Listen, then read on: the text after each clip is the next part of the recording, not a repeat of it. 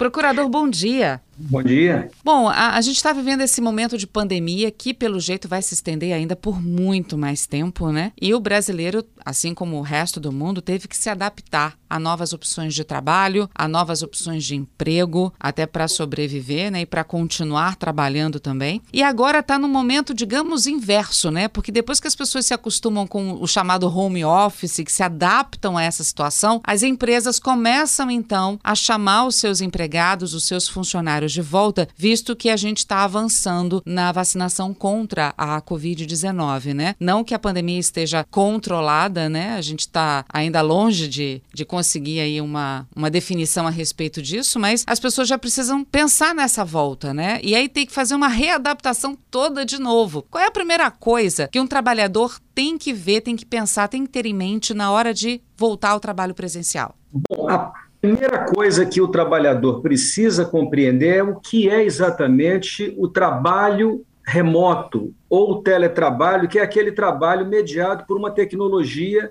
da informação e comunicação.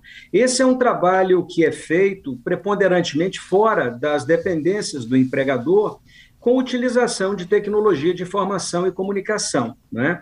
Então, há trabalhos que são trabalhos externos, aqueles que só são realizados externamente, há trabalhos que são internos ou passíveis de ser realizados externamente, como é o caso do teletrabalho.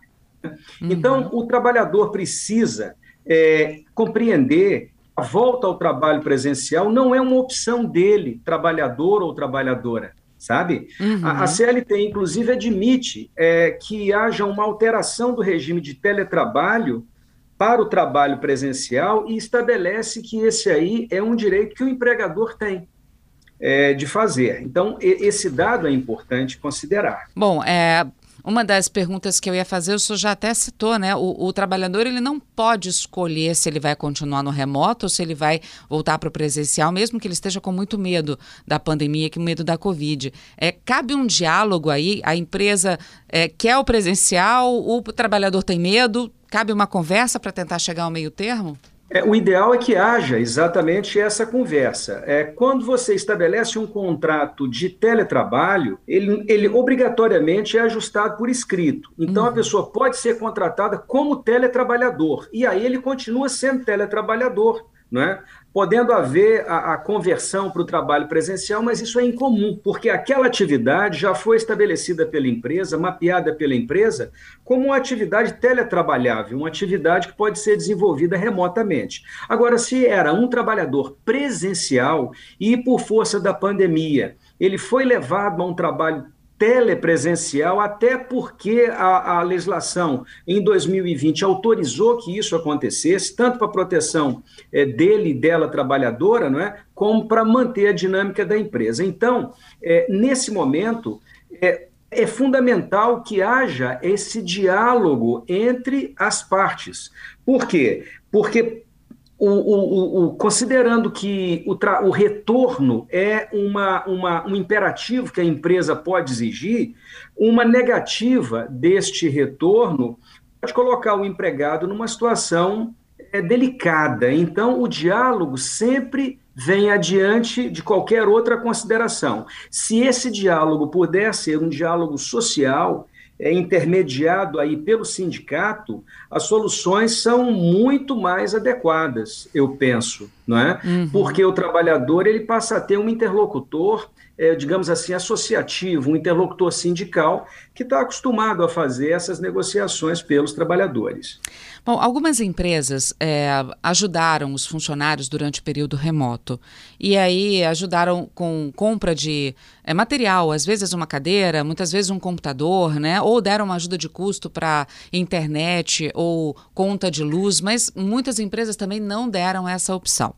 Pergunta: quem não teve essa opção pode, de alguma forma, voltando para o presencial, cobrar isso da empresa? Outra pergunta: quem teve esse apoio, quando volta ao presencial, tem que devolver alguma coisa para a empresa? Bom, vamos lá. Vamos trabalhar com essa situação relacionada com os equipamentos tecnológicos e infraestrutura necessária para a prestação do trabalho remoto. Né? Então, a CLT, lá no artigo 75, letra D, ela também dispõe sobre isso.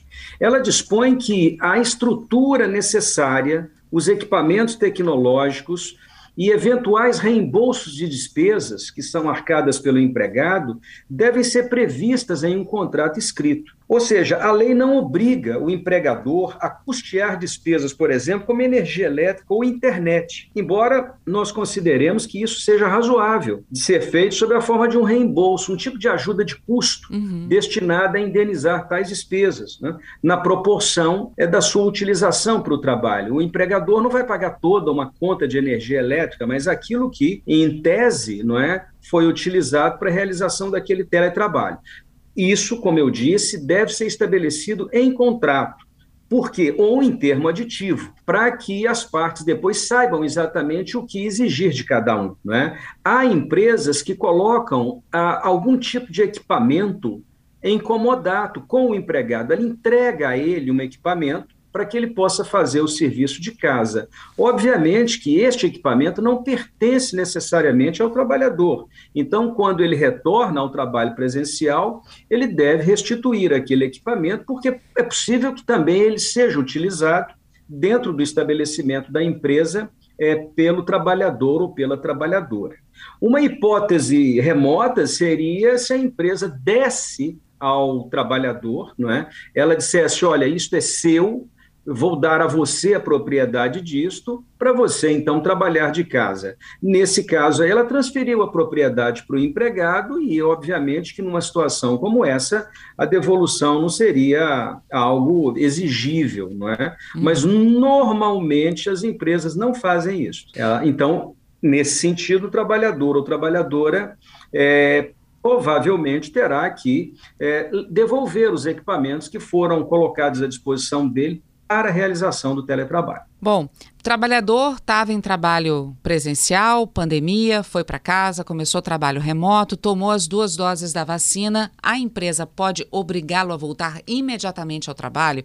A gente sabe que alguns trabalhadores, nesse período remoto, foram para outros lugares. Alguns foram se abrigar no interior de um estado, foram para outra cidade visitar é, parentes, mãe, pai, e acabaram cuidando um pouco deles, mas ficaram nessa questão do remoto em outra cidade, até mesmo em outro estado. A empresa pode exigir que eles voltem é, imediatamente ou precisa de um tempo também para adaptar? A, a, sua pergunta é interessantíssima. Veja bem, a empresa pode exigir que o trabalhador volte imediatamente após a vacinação? Se a empresa, se ela tiver possibilidade de aguardar o cumprimento do esquema vacinal com as doses recomendadas, essa medida é até elogiável porque elas nem são obrigadas a fazer isso em relação ao conjunto de trabalhadores. Há categorias, por exemplo, que não pararam em nenhum momento durante a pandemia. Por exemplo, aí os serviços de saúde, atividade policial, transporte coletivo, serviço funerário, são alguns que eu poderia citar. Então, se a empresa teve esta condição de aguardar o esquema vacinal, os trabalhadores têm que verificar e observar que isso é uma conduta até elogiável, porque obrigadas a fazerem isso, as empresas empresas não estavam. Não é? Nós vamos falar um pouquinho, talvez, sobre protocolos de segurança, que uhum. é uma uhum. responsabilidade da empresa. A gente cuida disso depois. Agora, outra pergunta que você me fez é: caso o trabalhador ou trabalhadora tenha é, se mudado de cidade ou tenha ido cuidar de algum familiar e tenha ser, é, é, tem regressar ao trabalho presencial, ele terá que fazer. Quando o, o, o, o trabalhador e a trabalhadora assinam um contrato, eles assinam um contrato de trabalho presencial que pressupõe a fixação eh, deste trabalhador na localidade em que se realiza o trabalho presencial. Então, veja bem, esse tempo aí, é, o empregado ou empregada não tem isto como algo é, estabelecido em lei em favor dele. É necessário que haja, mais uma vez, um diálogo entre ele e a empresa para dizer: olha, me dá mais uns dias e tal, tenho que resolver essa situação pessoal, até lá eu continuo fazendo teletrabalho. Então, isso tem que ser objeto de um ajuste, não é? Uhum. Entre essas duas partes aí.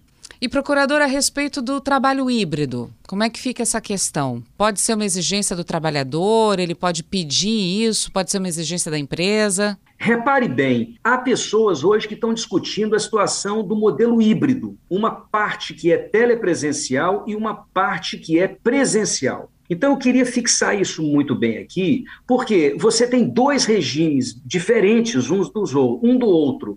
O telepresencial, prestado fora da empresa, mediado pela tecnologia da informação e comunicação, em que não há controle de jornada, não há pagamento adicional, não há fiscalização do cumprimento de intervalos, tudo isso. Uhum. E há aquele trabalho que é realizado dentro do estabelecimento, que sofre todos esses controles. Então, o que pode acontecer aí é o seguinte: vai ser muito difícil para o trabalhador chegar e falar, eu quero trabalhar de forma híbrida.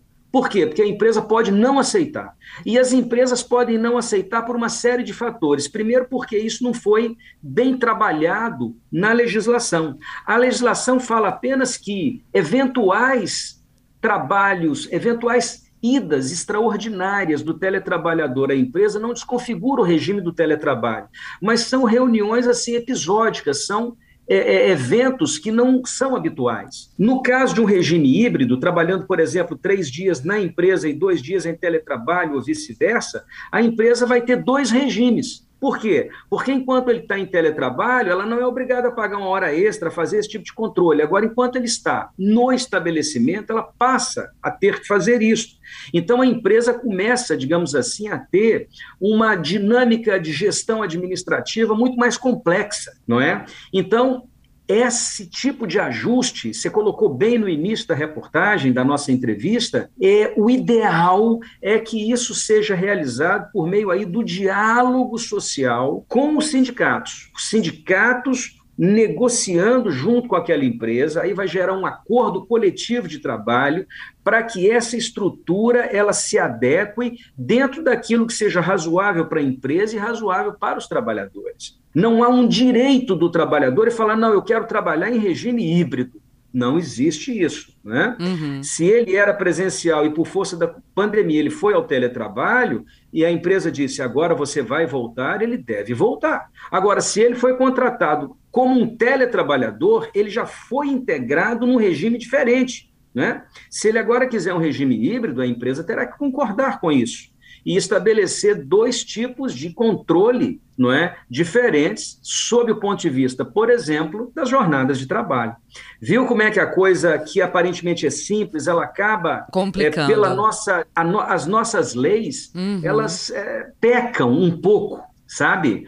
Por querer é, é, engessar demais isso daí. Eu acho que nós poderíamos entregar parte desse, dessa discussão para os sindicatos negociarem com as empresas. Seria muito mais interessante para todos os trabalhadores. Falando sobre essas, esses protocolos de biossegurança, que, é, ao meu ver, tem que ser respeitado dos dois lados, né? O empregado, quando volta ao trabalho presencial, ele pode exigir da empresa aqueles cuidados necessários, distanciamento das mesas, máscaras à disposição, álcool 70% à disposição, e do outro lado, a empresa pode exigir que o funcionário use máscara e mantenha também essa, essa higiene geral, vamos dizer assim?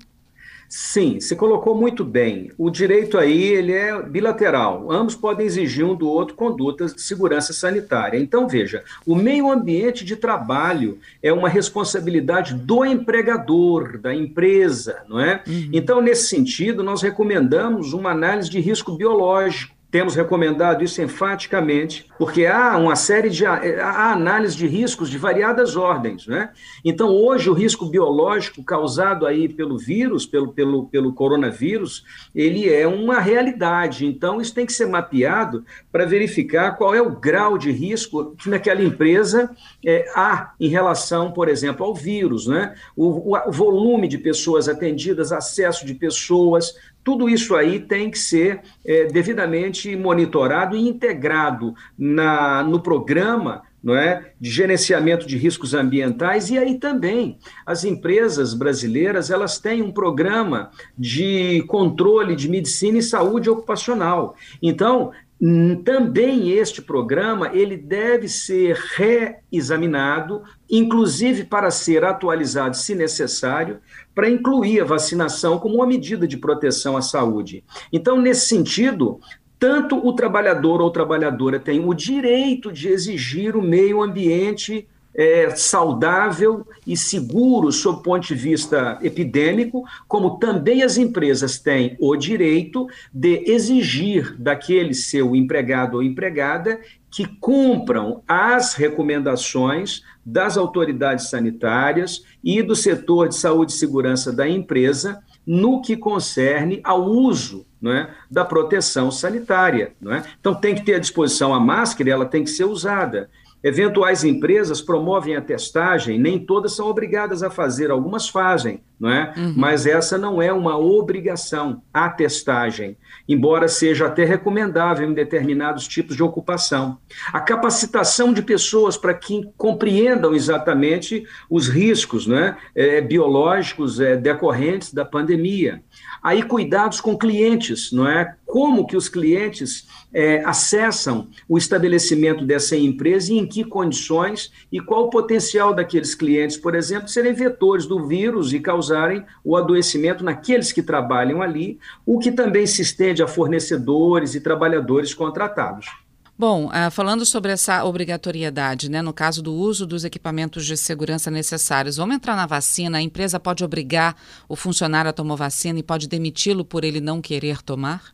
Essa matéria a gente já até discutiu anteriormente uhum. e a, a, vacinação, inclusive lei federal do ano passado, já admitia a possibilidade de uma série de medidas de natureza compulsória e uma delas era a vacinação. Né? Então, o que, que ocorre?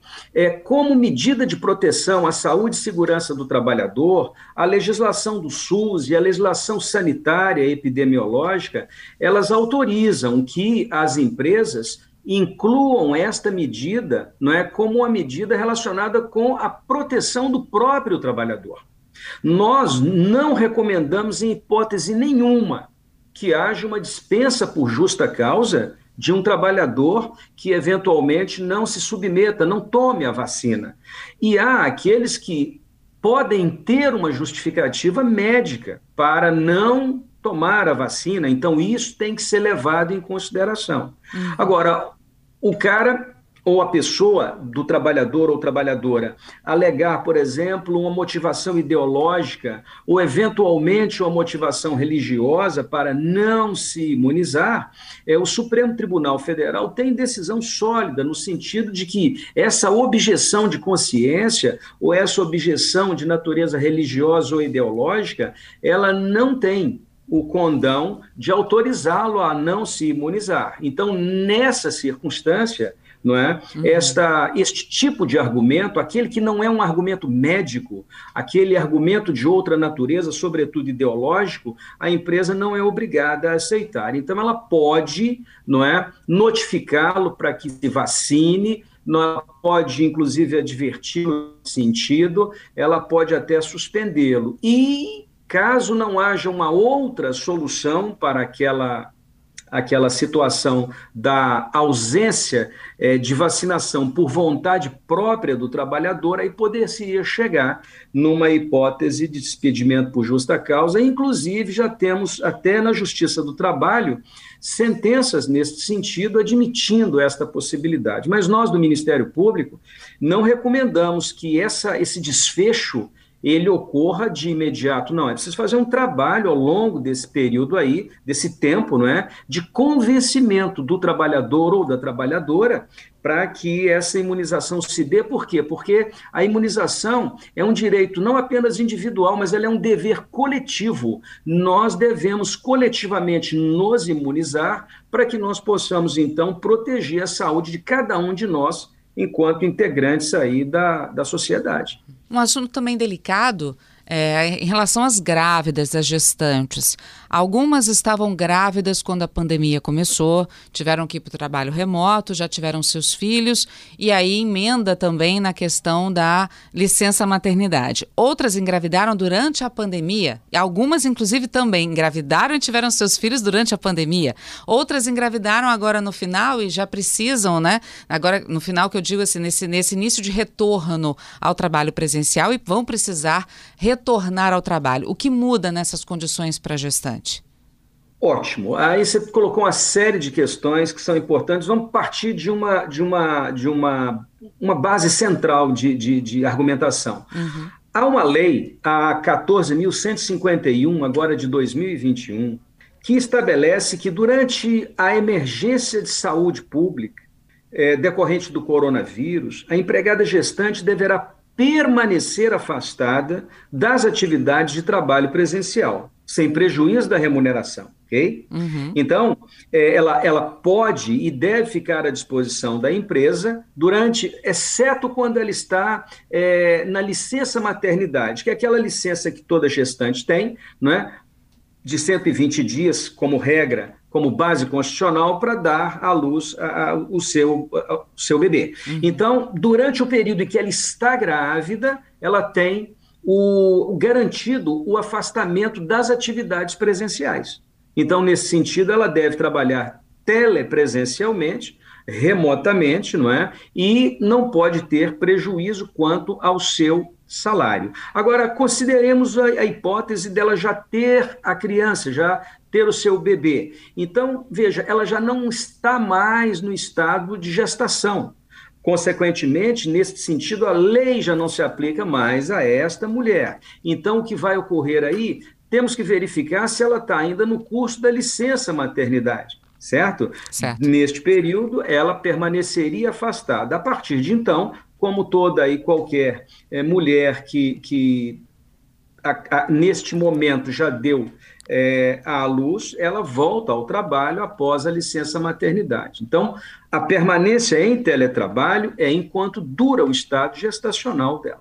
Bom, para a gente encerrar, a, a OMS né, não determinou ainda o fim da pandemia, apesar de muita gente, infelizmente, tratar como se ela tivesse controlado, acabado, mas a OMS ainda não determinou e nem deu um prazo, uma data para isso acontecer, para tirar o status de pandemia em relação à Covid-19, ao novo coronavírus. As empresas, os trabalhadores, elas, eles também não podem simplesmente ah, ignorar alguma coisa e pensar por conta própria que já está tudo controlado. Qual o conselho que o senhor do Ministério Público, né, enquanto procurador do Ministério Público, daria para empresas e para empresários? Empregados, que às vezes até tentam relaxar um pouquinho em relação aos cuidados com a Covid? Olha, é uma pergunta excelente. Não é? a, a, a legislação de enfrentamento à pandemia ela não tem data de validade como regra. É, a gente deve se lembrar, no entanto, que toda regra e toda validade de uma norma, ela, ela depende do objeto dela. Então, eu vou dar um exemplo aqui. É, no ano passado, nós tivemos um decreto legislativo que estabeleceu prefeitos orçamentários, prefeito de alocação de recursos para o combate à própria pandemia, estabeleceu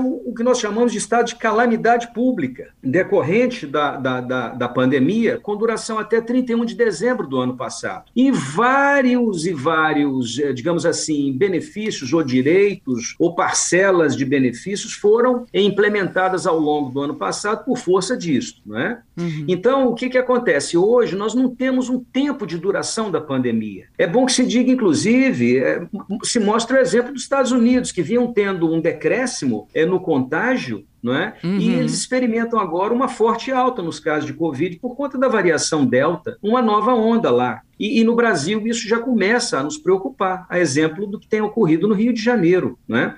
Então, o que, que eu poderia dizer a respeito disso é o seguinte: não é possível descuidar-se, a vigilância tem que ser permanente, constante. Não é? As empresas, com seus protocolos de segurança sanitária, mantendo a rigidez deles, é? e os trabalhadores e trabalhadoras se protegendo, se imunizando em primeiro lugar, é? ainda que você tenha um ou outro caso né, de pessoas vacinadas que se recontaminam, mas são casos raríssimos diante do universo de cento e tantos milhões de pessoas que já tomaram uma, se não duas doses da vacina e têm uma proteção não é, muito maior do que aquelas que não tomaram a vacina. Então, o que nós, é, neste, neste momento, dizemos é: vamos manter integralmente os protocolos e a segurança sanitária, tanto as empresas, cujo dever é delas, dentro do seu estabelecimento, como os trabalhadores e trabalhadoras devem proteger-se também, inclusive noutros ambientes que não o ambiente laboral. Porque às vezes ele se protege no ambiente laboral porque isso é exigido pela empresa, mas ele vai à padaria sem máscara, ele vai ao supermercado sem máscara, ele transita por aí sem máscara, ele pode se contaminar ou pelo menos ele pode levar aquele vírus para dentro da organização na qual ele trabalha, não é? Uhum. Então, não podemos descansar nesse momento, até que definitivamente a Organização eh, Internacional da Saúde, não é a OMS, ela estabeleça o fim ou ela decrete é, o, o, estado de ausência de pandemia e as autoridades brasileiras também o façam na medida dos dados que tiverem em relação a isto. Nós tivemos aí o privilégio de ouvir os conselhos e as orientações do procurador-chefe do Ministério Público do Trabalho aqui no Espírito Santo, Valério Soares Eringer. Procurador, muito obrigada, viu, por conversar conosco aqui na CBN mais uma vez e por orientar os nossos ouvintes nos acompanhando nesse dia. Olha, nós é que agradecemos é, é, aos seus ouvintes e o Ministério Público do Trabalho sempre estará à disposição pelos canais é, que tem na internet para receber as notícias de fato e também para orientar. Então, podem contar conosco sempre que precisarem. Obrigado, um bom dia para o senhor. Muito bom dia a todos e todas.